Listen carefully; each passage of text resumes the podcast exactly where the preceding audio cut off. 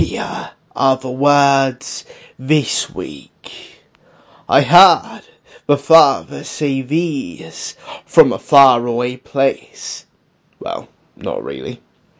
Close enough to understand the pronunciations.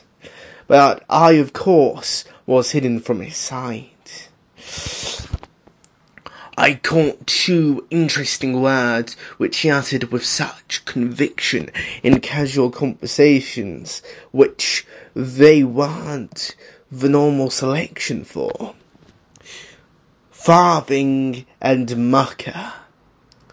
Do you know their meanings? Will they forever go unknown?